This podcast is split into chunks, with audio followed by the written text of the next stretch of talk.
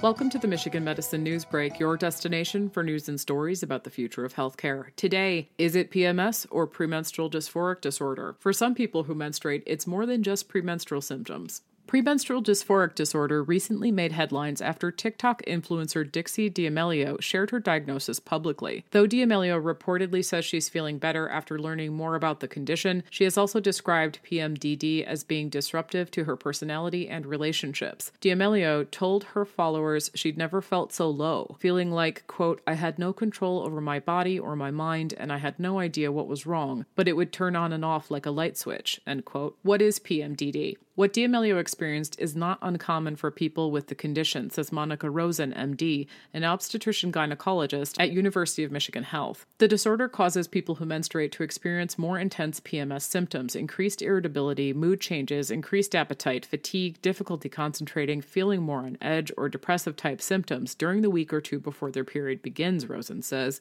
The symptoms then resolve within a few days of a period occurring. Quote, with PMDD, many might think a patient has major depressive disorder disorder or generalized anxiety disorder, but the hallmark difference is that these symptoms only occur cyclically right before a period begins, Rosen says. Quote, during the rest of the month, patients are at ease and don't experience these symptoms, end quote. Rosen said anyone of reproductive age can experience PMDD and the effects can be underestimated. PMDD can interfere with relationships and overall quality of life. Rosen says patients may not be able to go to school or work and may have trouble sleeping at night. Quote, for those who are untreated, this can be really debilitating, Rosen said. Quote, it can certainly intersperse in all areas of life, end quote. Rosen estimates that 3 to 8% of girls who have PMS also experience PMDD and that the diagnosis is often made in teenagers who are not yet on any form of contraception. Quote, it's often very reassuring to give this diagnosis because we are endorsing what patients are feeling and explaining that these are real things we can help resolve, she said. Treating PMDD. There are several different options for diagnosing and treating PMDD.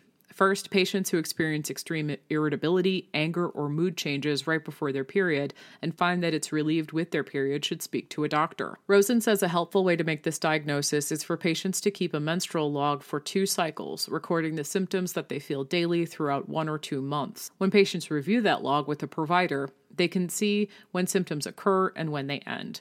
This can often help distinguish between whether the patient may be experiencing major depressive disorder if the symptoms last all month long, or whether the patient may be experiencing PMDD if the symptoms are specifically related to the menstrual cycle. Rosen says if providers ask the right questions, a diagnosis can be easy to obtain.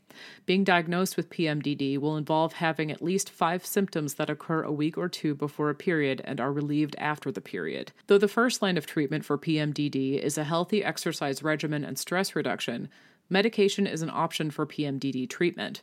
Rosen says people who menstruate will often use hormonal suppression like birth control, and selective serotonin reuptake inhibitors, commonly known as SSRIs, can be greatly beneficial. Though Rosen says vitamins or dietary supplements aren't shown to be of great benefit, they may be helpful for some patients. Raising awareness of PMDD. Rosen praises D'Amelio and others who speak up about their experiences with PMDD or other illnesses as it may help others seek more answers about their own health. Quote, I think it's always wonderful when people of influence talk about their own personal medical situations and how they've received medical help for them, Rosen said. Quote, it raises awareness for this particular diagnosis and hopefully those who have not yet been treated or sought care from a healthcare provider will do so after hearing stories like this. End quote. For more on this story and others like it, visit uofmhealth.org forward slash health blogs. You can subscribe to the Michigan Medicine Newsbreak wherever you listen to podcasts.